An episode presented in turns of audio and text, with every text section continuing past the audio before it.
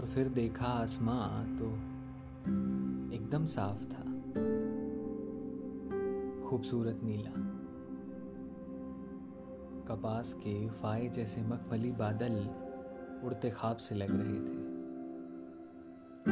इतना भी सुना है एक शहर से आसमां दूर हुक पे कौसार की माला पहने किसी को ताक रहा है।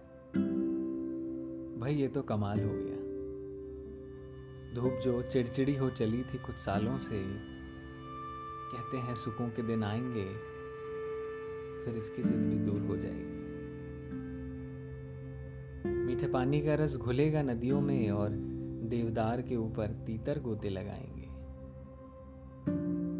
ऐसा लगेगा जैसे कुदरत को नया जन्म मिला है।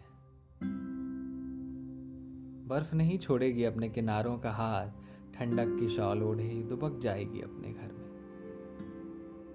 पिघल के बह जाना इन्हें रास नहीं आएगा। कुछ दिनों पहले जो गंदगी से खांसता था समुंदर, अब उसी के क्रिस्टल क्लियर पानी में तैरती मछलियाँ लेंगी साफ़ ताज़ा साँसें। ऐसा लगेगा जैसे झुर्रियाँ उतार कर फिर से जवा हो गई है कुदरत। बिना इतला दिए अब नहीं पड़ेंगे ओले। हवाएँ उड़ा के ले जाएगी ऐसे ढीठ मौसम।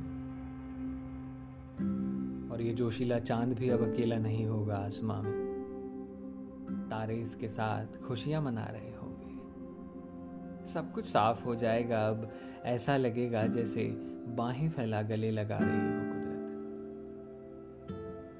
पर ये कुछ रोज की ही बात लगती है।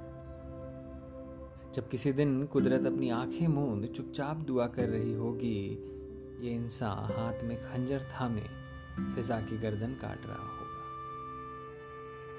ये फिर कुरे देगा जमी को, पानी में उड़ेल देगा फिर से जहर। ये फिर हवाओं की परतें छीलेगा। जाहिल है इंसान बहुत, ये भला अपनी फितरत कैसे भूलेगा?